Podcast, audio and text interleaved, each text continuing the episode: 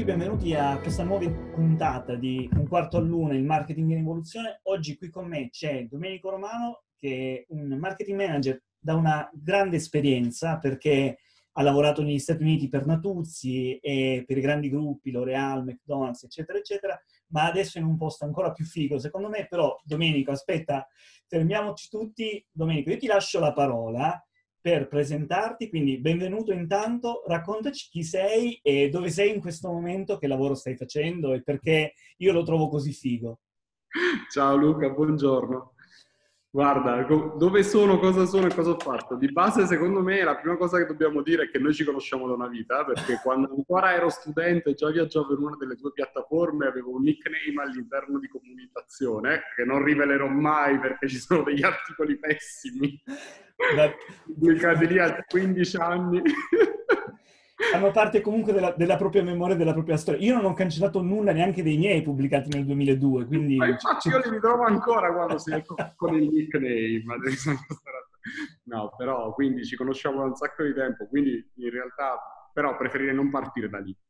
Cosa sto facendo adesso? Adesso vendo sneakers, lavoro per EW Lab, che è una multinazionale retail di, di sneakers e di streetwear, con negozi presenti in Europa, in Asia, eh, nell'est Europa e vabbè, fa parte del gruppo Bata che come sai ha negozi in tutto il mondo. Quindi settore fighissimo, il più divertente in cui sia mai stato. In passato ho lavorato per, appunto, per il design, quindi in Natuzzi dove ero direttore marketing Stati Uniti, Messico e Canada, quindi un po' di conoscenza delle Americas.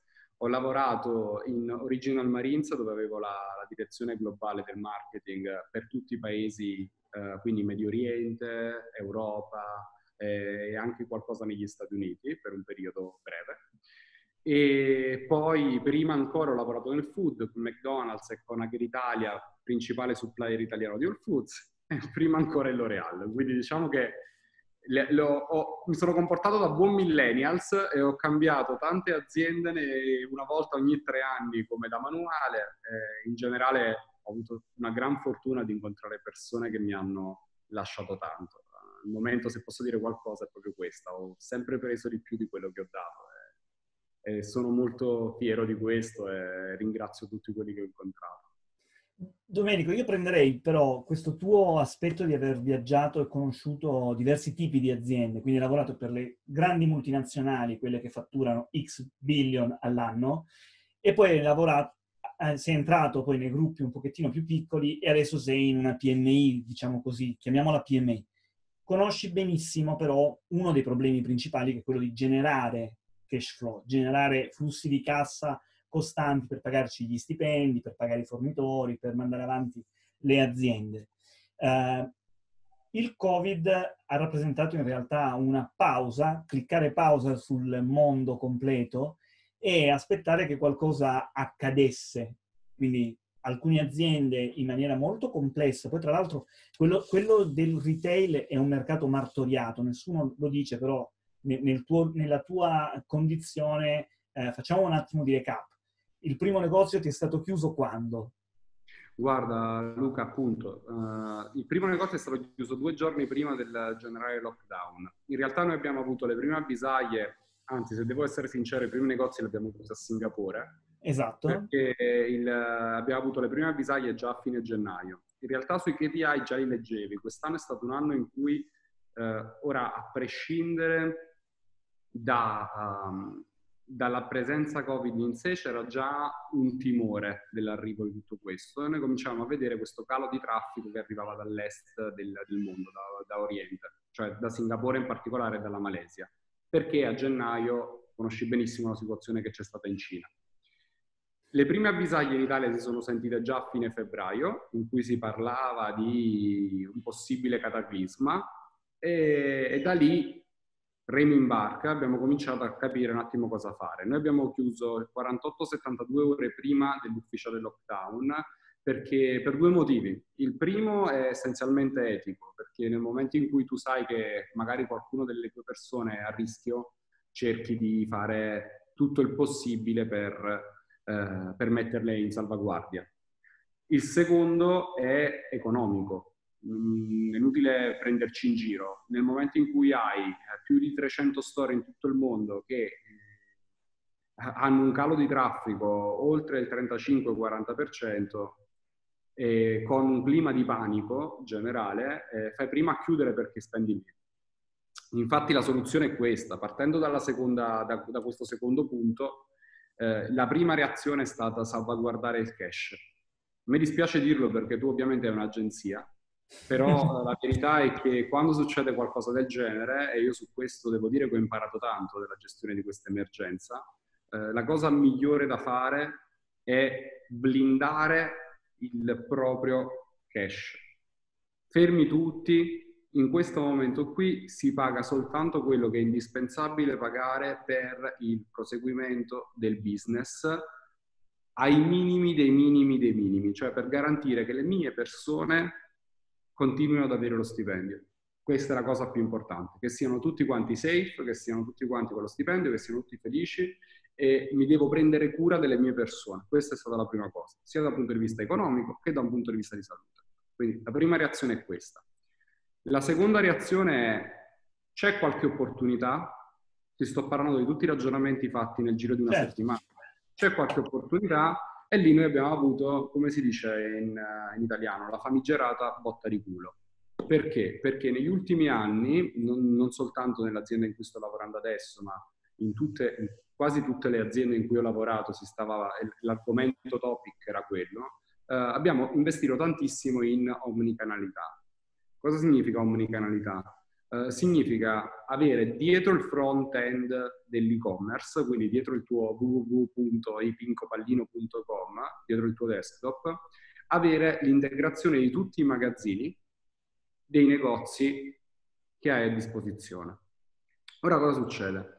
Prima del lockdown generale tu avevi una Ferrari con tantissimo carburante, quindi è proiettato in un mondo in cui il consumatore eh, tende ad acquistare di più online, hai la benzina perché hai tutto lo stock, tutto il prodotto presente sui tuoi negozi del territorio pronto per essere poi spedito, perché di quello stiamo parlando. Omnicanalità fulfillment significa avere tutti i magazzini integrati dietro il desktop e hai, eh, e, e quindi e, e hai la possibilità di spedirli, farli funzionare grazie ai servizi di logistica, di customer service, eccetera, eccetera.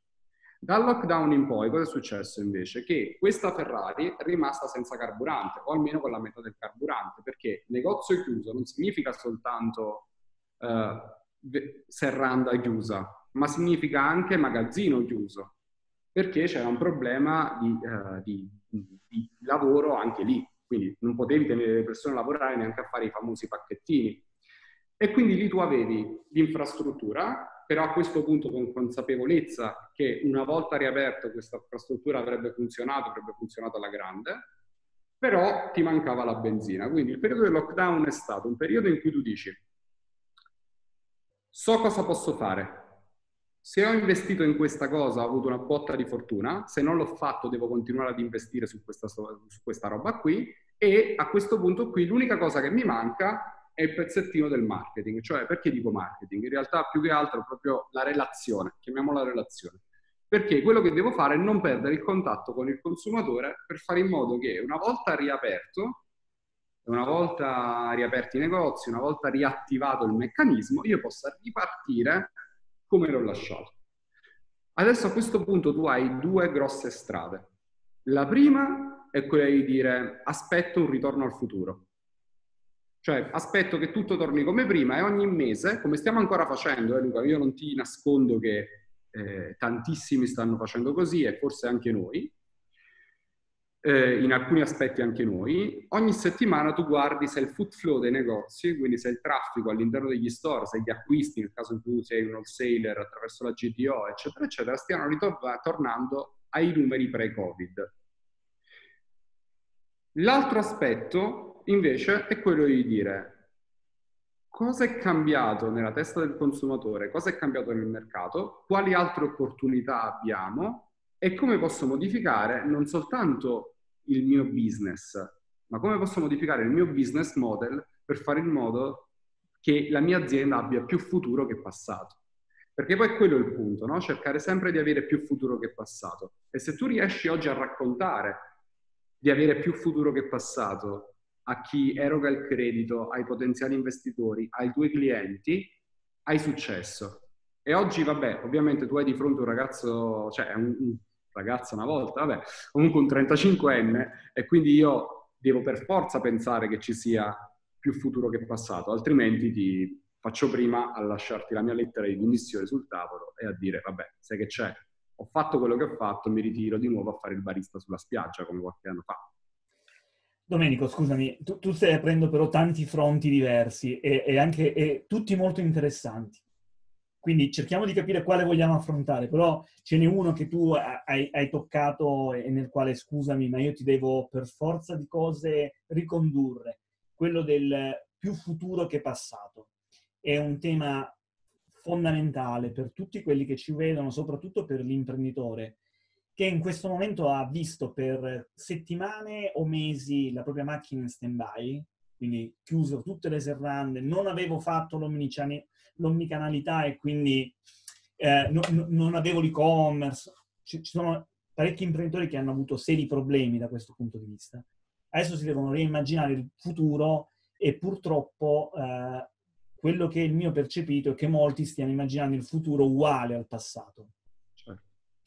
E, e, invece il futuro è completamente diverso, a parte il fatto che sarà completamente multicanale e, e l'omnichannel diventa essenziale da tutti i punti di vista, anche dal, dalla, dal punto di vista del customer care, cioè l'utente è uno e non gliene frega niente di quale silos, eh, quale, in quale silos tu avevi infilato i tuoi dati. Lui è, è quell'essere umano lì e vuole, quelle, eh, vuole, essere riconosciuto in quanto tale e chi ha un retail ha ancora un altro problema, che poi questa persona eh, pensa di essere se stesso a Napoli e poi anche quando è in vacanza a Milano o quando è in vacanza in Versilia. Quindi avete un grandissimo tema da affrontare tutti i retailer, però questo ancora è, fa parte di quello che noi sapevamo che sarebbe successo.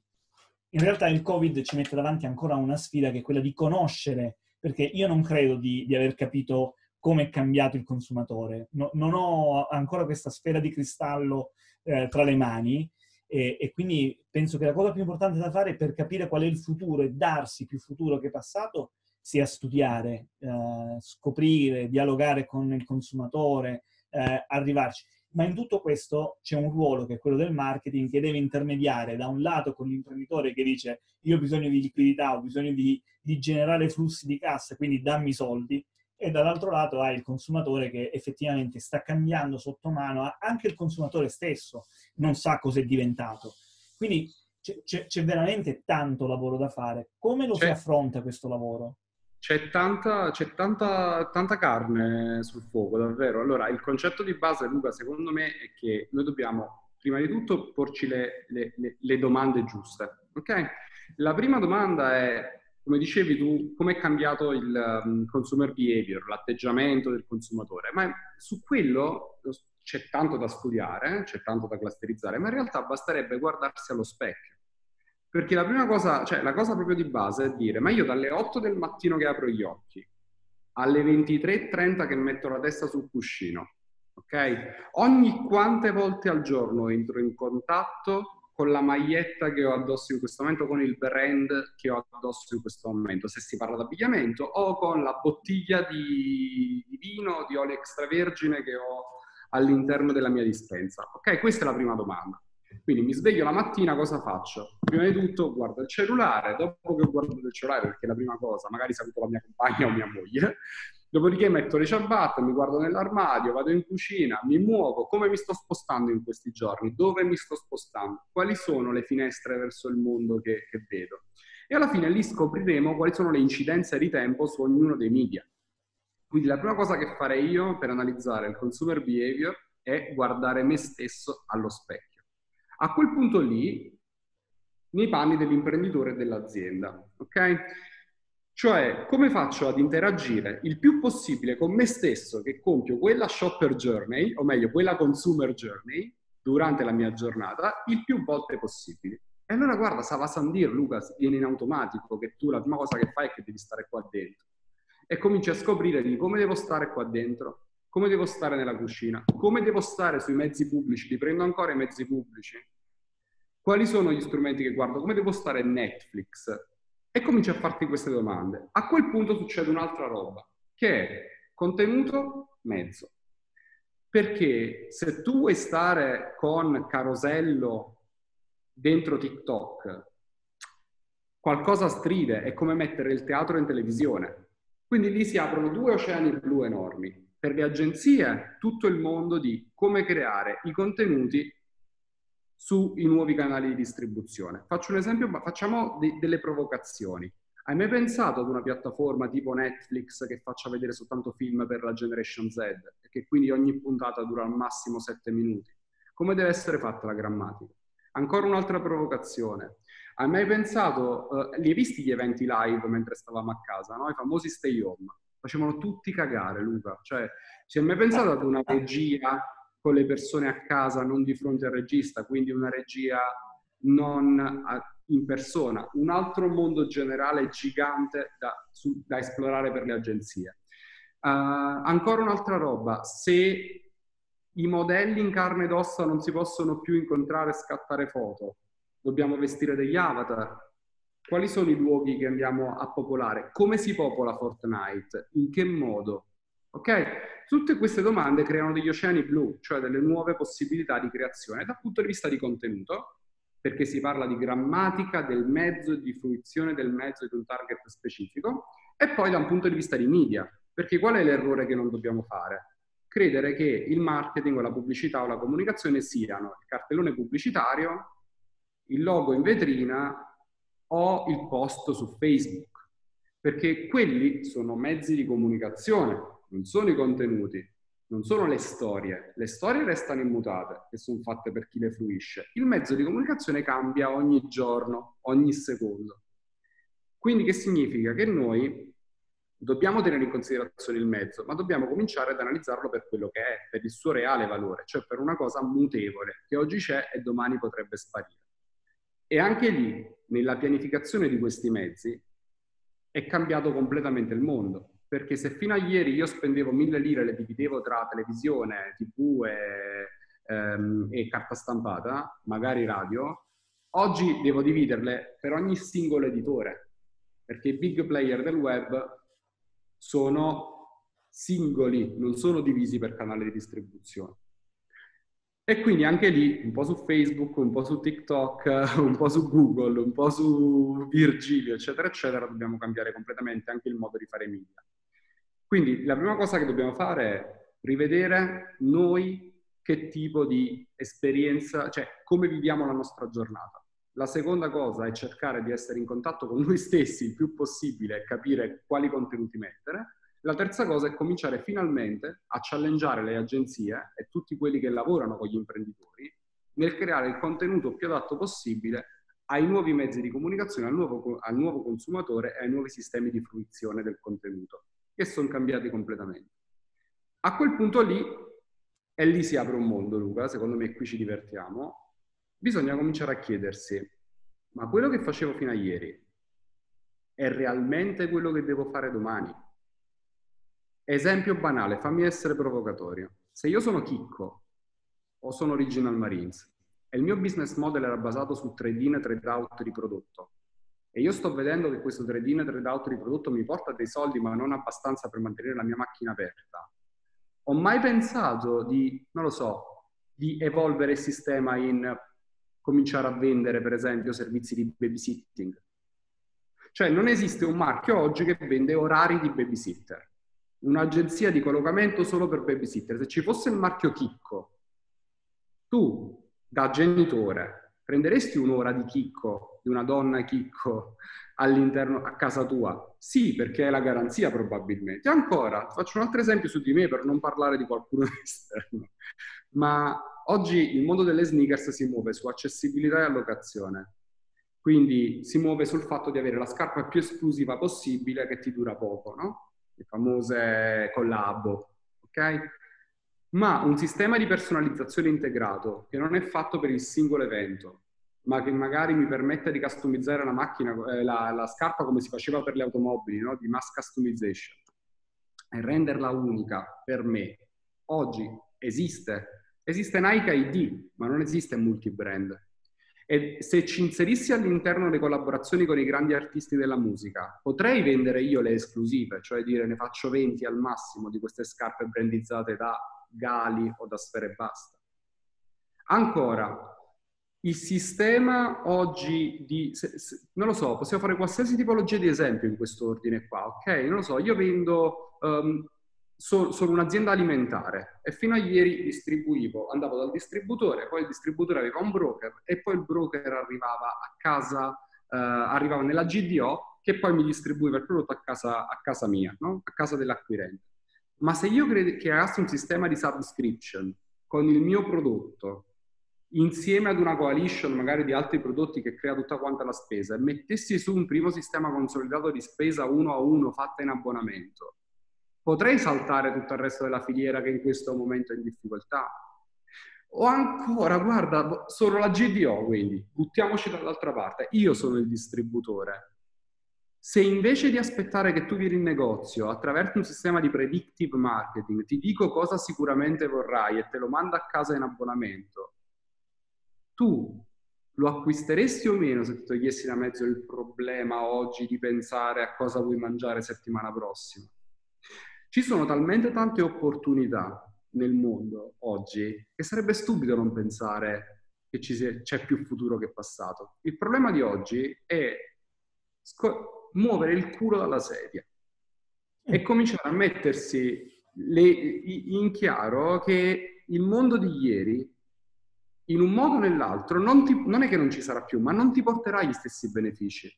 Perché in ogni caso, per dirti una cosa banale, il traffico nei negozi non è una cosa che è calata col Covid. I brick and mortar store stanno perdendo il 5-6% di media di traffico, ma da anni, da anni. Gli wholesale store, quindi gli wholesale business, quindi quelli che vendevano prima attraverso gli agenti e poi attraverso...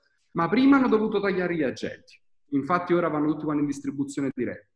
Poi dopo, oggi pure la distribuzione diretta hanno cominciato a vendere le televisioni e non più gli shampoo, perché per ogni mille shampoo che vendevi ti mettevo sopra una televisione, quindi poi dopo il parrucchiere si aspettava di avere la televisione e non più lo shampoo. Cioè, eh, i, i problemi che oggi stiamo riscontrando in maniera enfatizzata sono problemi che esistono da un sacco di tempo. E sai qual è il grosso limite? È che per fare le cose nuove devi staccare la spina. Staccare la spina significa interruzione del cash flow. Interruzione del cash flow significa che tu devi trovare i famosi capex che non allochi più per un ritorno dell'investimento come facevi fino a ieri, ma li allochi in un altro modo. E lì rientra tutto un discorso enorme che dovremmo fare da un punto di vista socio-politico-finanziario, cioè come gli enti che devono erogare il credito, che devono fare la finanza, oggi devono modificare il loro modo di mettere finanza all'interno del mercato. Perché se tu avessi dei negozi e io fossi una banca e tu mi venissi a chiedere voglio dei soldi per aprire un altro negozio oggi, io banca, ma perché te li dovrei dare? Perché tu mi dici che fino a ieri aprendo negozi hai fatto soldi. Eh, ma non basta lo storico, perché anzi è cambiato tutto. La finanza basata sulla storicità, su fino a ieri ho fatto così, ho sempre portato i soldi e oggi te li do per rifare un'altra volta le cose che facevo ieri, è una minchiata colossale da oggi in poi. Oggi dobbiamo ricominciare a pensare come una startup, quindi in innovazione, ma con la consapevolezza che il business model deve essere quello di un'azienda. Cioè che se non è in un anno, se non è in due anni, se non è in tre anni, al quarto anno deve cominciare a portare profitto. Si può fare? Sì. E gli esempi che ti ho fatto prima sono le prime cose che mi sono venute in testa mentre parlo con te, ma ce ne potrebbe essere un miliardo. E su ogni business c'è la necessità di evolvere il business model. Non cambiarlo, evolverlo. Uh, diciamo una cosa, Domenico, il, il Covid è, è, stata un'occasione. Eh, io dico che ehm, noi a un certo punto ci siamo risvegliati da un sonno, abbiamo, son- abbiamo dormito, forse sognato anche di dormire bene, ma abbiamo dormito per X anni. Io lo colloco più o meno con l'avvento della, della comunicazione elettronica a lunga distanza, quindi con l'avvento di internet in modo particolare. il paese Italia, ma non solo l'Italia, molti paesi nel mondo, hanno sonnecchiato, continuando a ripetere se stessi, sperando che le cose non, non fossero cambiate.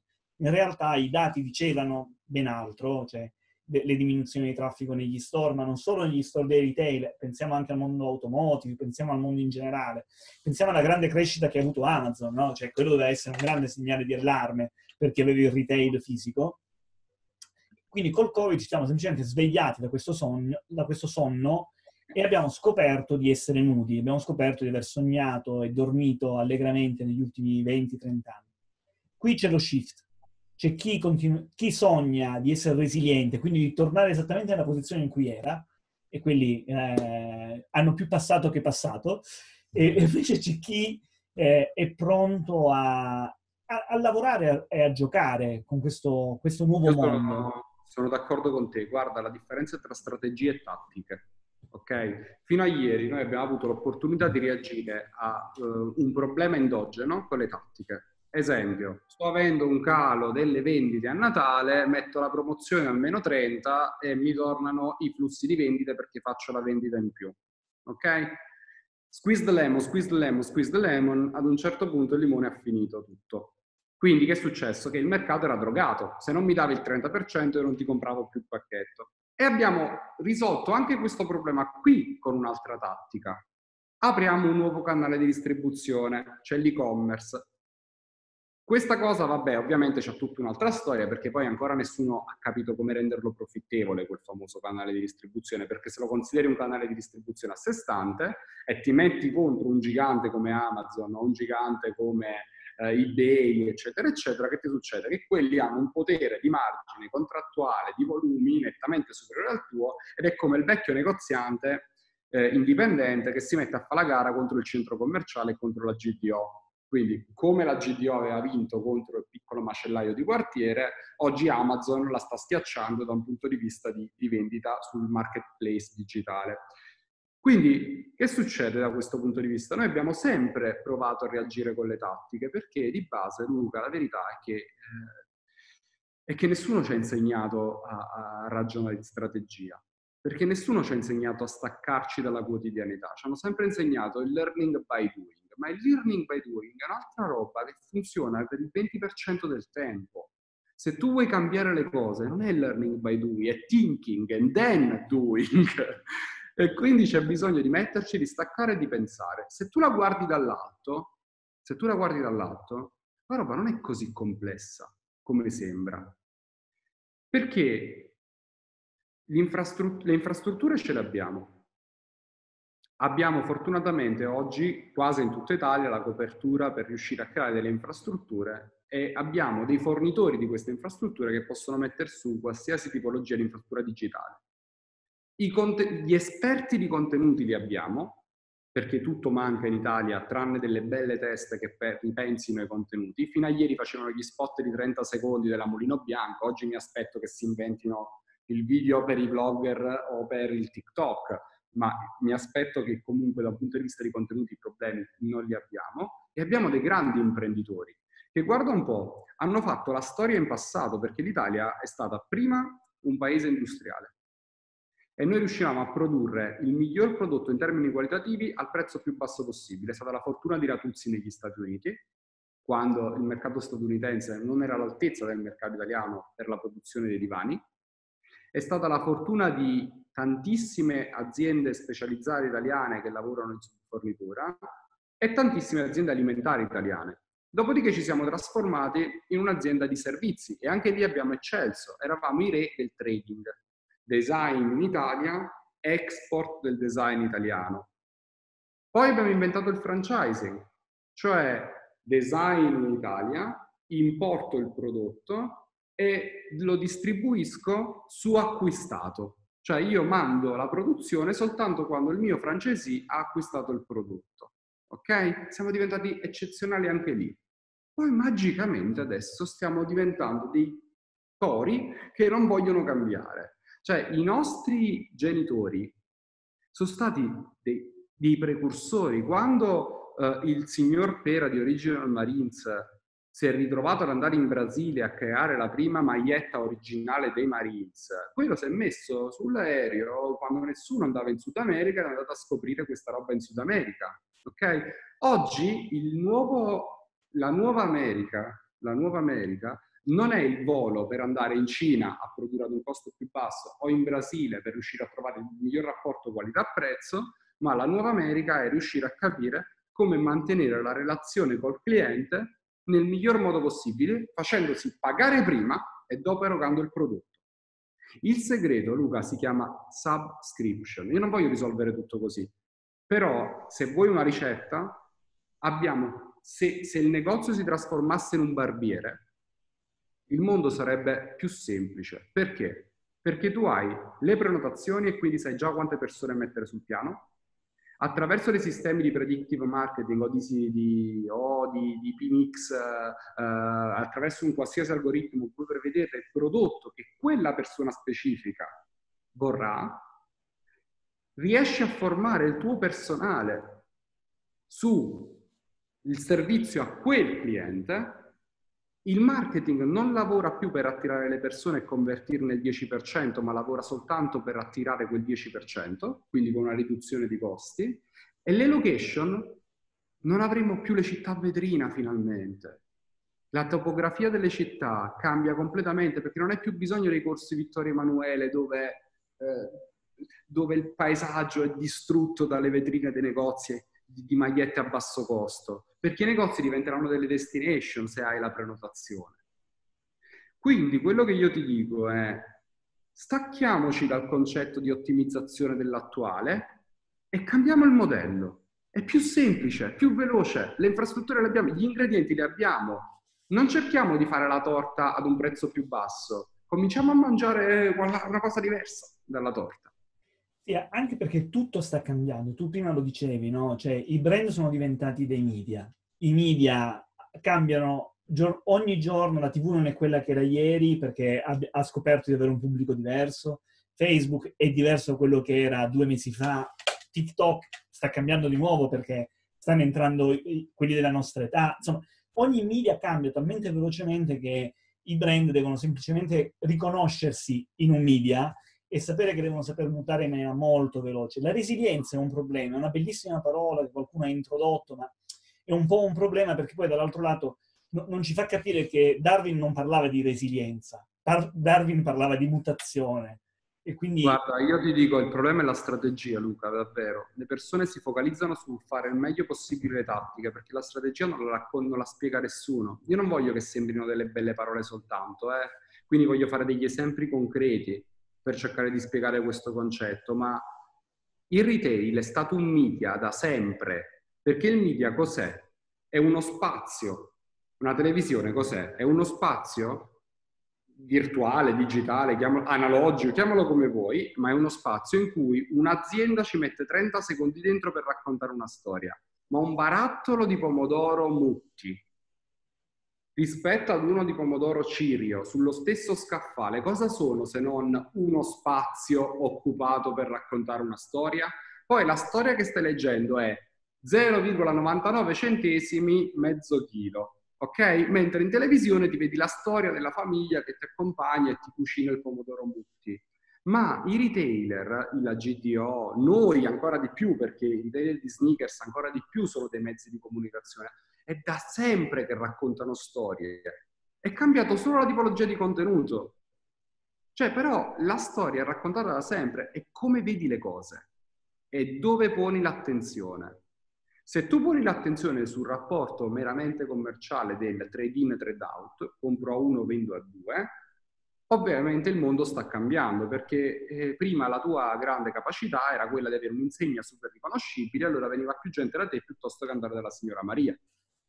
Ma se tu cominci a porre l'attenzione sul perché esisto, perché dovrebbe venire proprio qua, e la risposta non è più perché la signora Maria non la conosce nessuno, invece a me conoscono tutti, ma la risposta è perché garantisco il miglior servizio possibile, perché do la possibilità di raccontare la storia più affascinante possibile, perché do l'opportunità al mio brand partner di esprimersi nel miglior modo possibile, perché una roba è fare pubblicità su Canale 5, una roba è farla su real time, è completamente diverso allora a quel punto lì hai fatto il salto di qualità. Però ti ripeto Luca, perché questa, ora cioè, c'è stata un'epoca che era l'epoca degli uomini di industria, degli ingegneri gestionali, c'è stata l'epoca dei commerciali, c'è stata l'epoca dei produttori, oggi è l'epoca degli uomini di comunicazione. Sì. È l'epoca degli uomini di comunicazione, perché gli uomini di comunicazione, oggi è di nuovo il tempo di dare una visione. Un progetto più grande del semplice, vado dentro, compro a uno, vendo a due. Basta. Domenico, posso, posso dirti una cosa? Allora, due cose ti voglio dire. Uno, quello che tu hai fatto adesso è il gioco dei bambini, no? Cioè, se noi parlassimo con i bambini, ritornassimo bambini noi stessi, ci ricordiamo che a un certo punto nella nostra vita abbiamo iniziato a dire perché, perché, perché, perché, perché, perché. Ed è fondamentale perché il bambino vuole scoprire il mondo e quindi ha bisogno che le storie gli vengano raccontate. Quindi il racconto della storia, del motivo profondo per cui l'azienda esiste è fondamentale. Ma sai qual è la cosa che spesso mi stranisce? È questa. L'imprenditore sa perfettamente perché la sua azienda esiste e che poi a volte non riesce a raccontarlo bene ai suoi manager e tantomeno i marketing manager riescono a raccontarlo poi, io parlo alle agenzie, cioè spesso e volentieri i brief che vengono mandati alle agenzie, non ti dico quelli in gara perché li conosci, però sono senza il perché. Cioè tu ogni tanto ti fermi e dici, ok, ma guardate che il vostro imprenditore, tu hai raccontato prima la storia di Original Marines, dell'origine, del perché questo signore ha creato la sua azienda, ma ce ne sono tantissime storie bellissime di imprenditori che hanno un vero perché, hanno una vera motivazione profonda del, cui, del, perché e del motivo per il quale si sono inventati un modello di business che non esisteva in, in Italia in quegli anni e hanno fatto delle grandissime aziende. Io sto pensando anche alla Ferrero, no? che in questo momento è un colosso, e se tu pensi perché è nata, o la Caffare, il perché è nata, a tutto il mondo della cioccolata italiana, che non è esattamente una cosa normale avere la cioccolata in Italia, però se, se, tu pensi a tutti quelli che sono inventati di unire le nocciole al mondo del cacao, perché noi avevamo le nocciole, non riuscivamo a importare cacao, abbiamo fuso queste due cose, abbiamo creato un nuovo, un nuovo prodotto e siamo diventati leader mondiali per molti, in alcune categorie su, su questo gioco. C'è un perché profondo del motivo che ha spinto le persone a diventare imprenditori e lo raccontavano per convincere i, con- i consumatori poi a preferire loro piuttosto che la signora Giovanna. A un certo punto, colpa tua e colpa mia, abbiamo pensato che il brand potesse supplire al racconto di marca. Nike lo fa benissimo perché poi nel, nel suo brand ci mette il suo perché.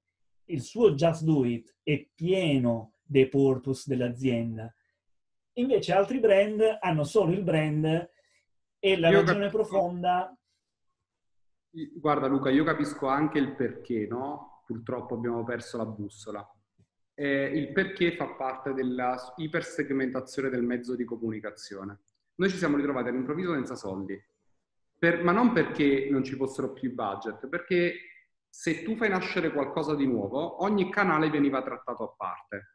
Faccio un esempio banale, ok, per capire questa cosa. Se tu consideri l'e-commerce e lo chiami e-commerce, dopo devi creare una struttura parallela per gestire l'e-commerce.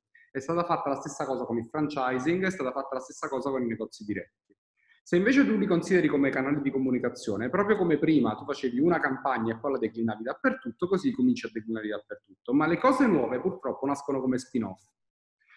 La stessa roba è nata per i social media, per i, per i, mezzi di comunicazione, no? E poi dobbiamo fare Instagram. Sono nate quelle figure strane, eh? io qua lo dirò sui social network, perché sta roba va sui social network, ma io lo grido, sono nate le figure strane che si fanno chiamare social media manager. Ma che cazzo significa social media manager? Tu sei un media manager che ha un particolare focus sui social network perché oggi l'80% del media planning di, una, di un'azienda sta su social network, ma non ti puoi chiamare social media manager perché mi hai creato già un'iperclusterizzazione. È come un marketer che comincia a chiamarsi, che ne so, social media marketing, oppure si comincia a chiamare guerriglia marketing o ambient marketing. Allora che prendo? Un direttore marketing per gli eventi, un direttore marketing per fare gli affissioni in mezzo alla strada, un direttore marketing per fare le installazioni giganti in mezzo alle piazze principali d'Italia come si faceva una volta con l'ambient.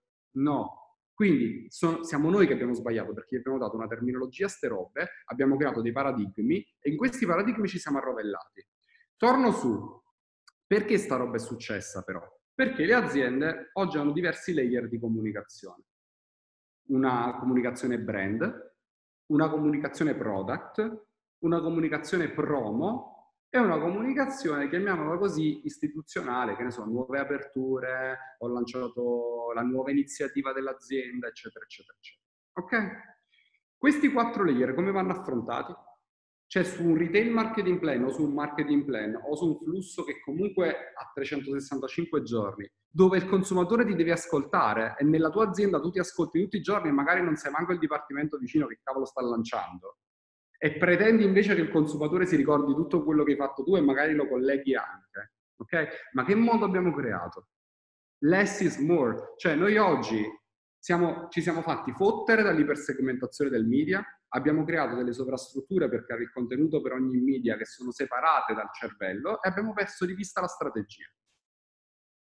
Se invece noi ci staccassimo da questa moltitudine e smettessimo di ascoltare, scusa Luca te lo dico, smettessimo di ascoltare le agenzie che pur di vendere un cavolo di servizio ti vengono a dire ma scusa ma non ci sei su TikTok, ma ci sono tutti su TikTok, perché non apri la pagina TikTok? Ma che cazzo mi serve a me la pagina TikTok? Non serve a niente la pagina TikTok. Mi serve dire ho questa strategia di comunicazione in cui TikTok è coinvolto, il miglior canale possibile per raccontare questa storia Forse TikTok, ci hai pensato?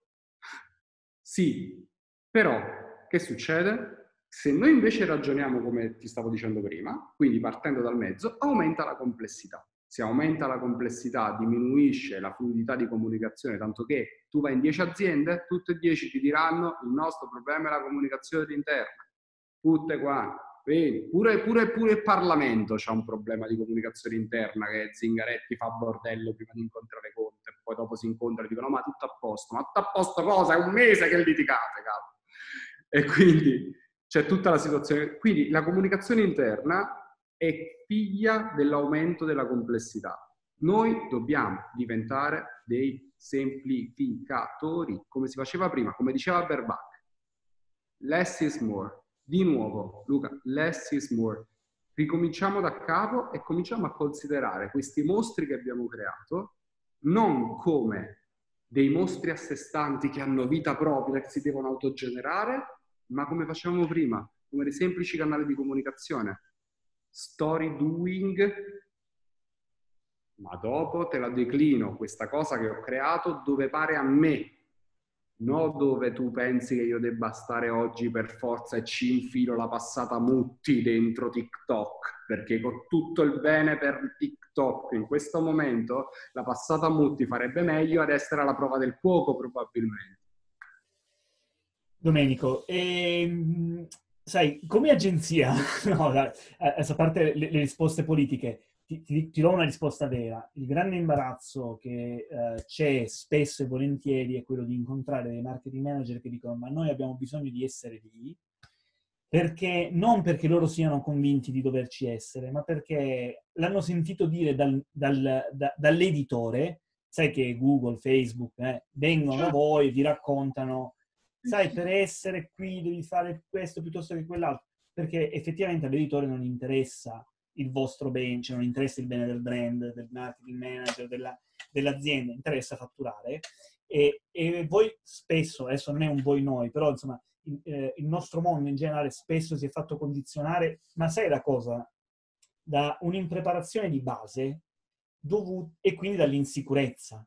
Perché se al marketing manager è competente, sicuro di se stesso, delle proprie capacità, delle proprie competenze, riesce a generare delle strategie coerenti con quello che è il bisogno e il fabbisogno del proprio brand. Se il marketing manager ha delle insicurezze, ha bisogno di eh, accerchiarsi, attorniarsi a tante persone che suppliscono alle sue defiance.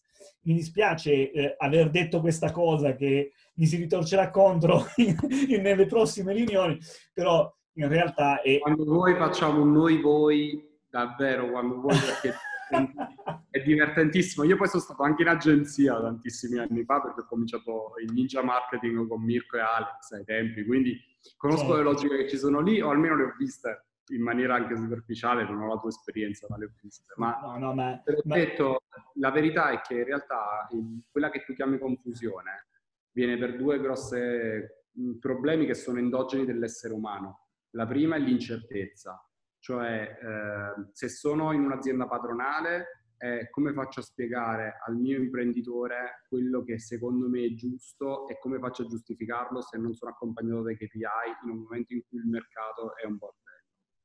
E la seconda invece nelle aziende grandi è l'aumento della complessità. Se io ho uno che si occupa solo di social media, per farlo lavorare devo fare una cosa solo per i social media.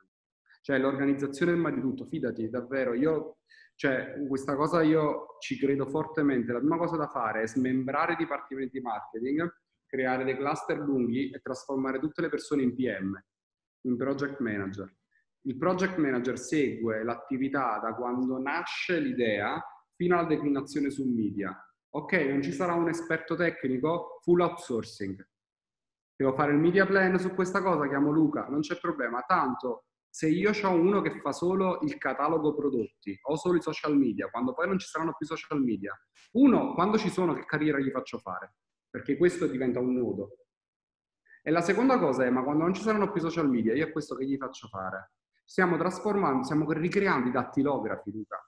Stiamo, facendo, stiamo creando i dattilografi del 4.0, siamo dei pazzi.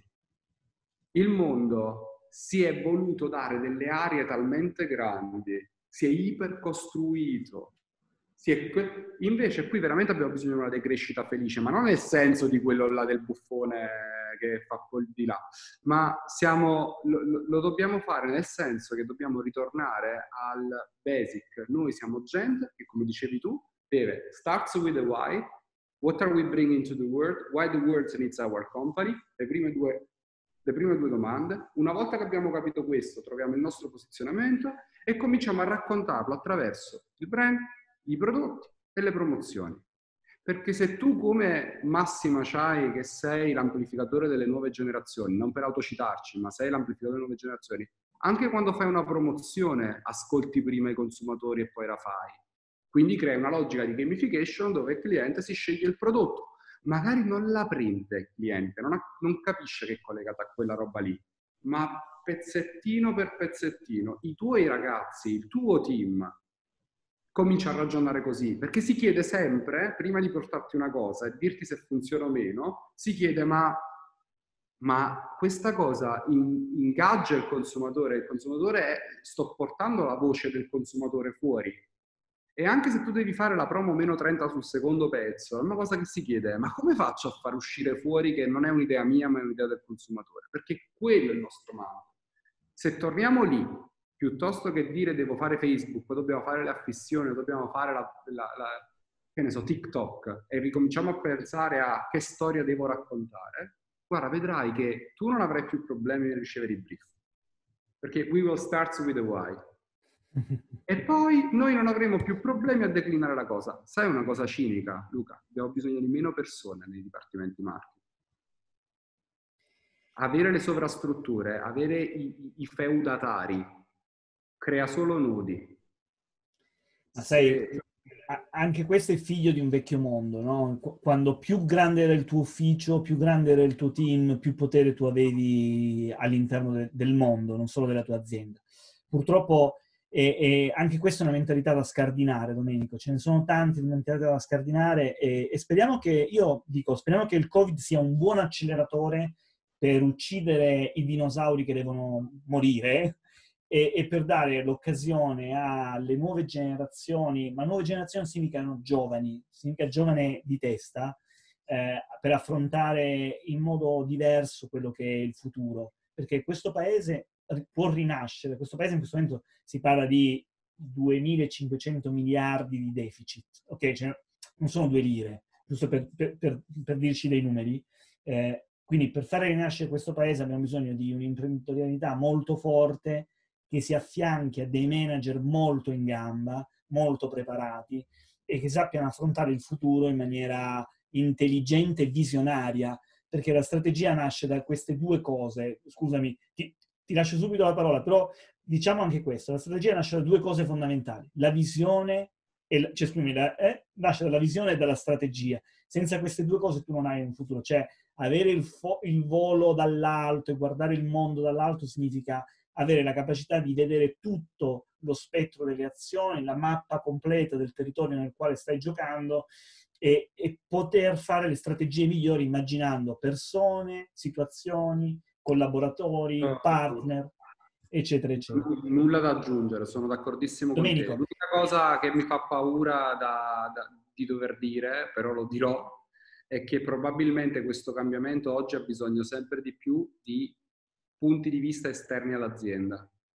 Cioè, oggi è il momento di essere Luca, venire da Domenico e dire ho un business model che si appoggia alla tua struttura aziendale, ai tuoi valori, ai tuoi actual asset, quindi senza dispendio di nuove infrastrutture, io riesco a mettertelo su, ti puoi generare dei soldi facendo questo.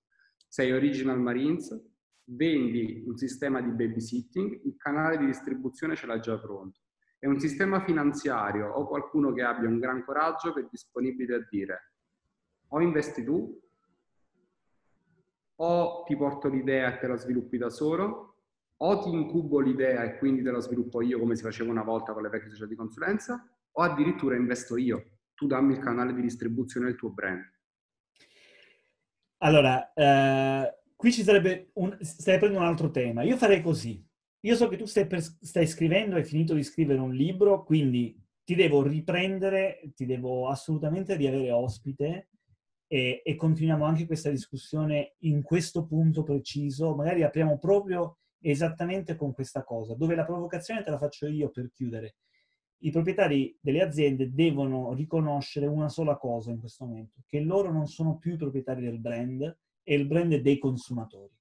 Per cui se ragionano su questo salto quantico, allora posso fare una società, posso, posso vendere servizi di babysitting, perché non è la mia impresa che viene toccata, ma è il mio brand. Quindi i miei consumatori vogliono usare il mio brand per essere rassicurati su questo servizio qui. Se fanno questo shift, eh, vengono nella tua direzione. Ma fermati lì, salutiamoci, perché siamo quasi a un'ora di discussione e, e, non so quanti ci arriveranno fino a qui. Quindi ringraziamo quelli che sono arrivati fino a un'ora di bellissima discussione. Io ti ringrazio, Domenico, perché non è facile avere questo tipo di, di profondità di scambio di, di idee e di informazioni. Quindi grazie veramente tante, anche per il coraggio delle affermazioni che hai fatto, perché eh, le, le, idee hanno bisogno di coraggio per essere raccontate. Quindi grazie.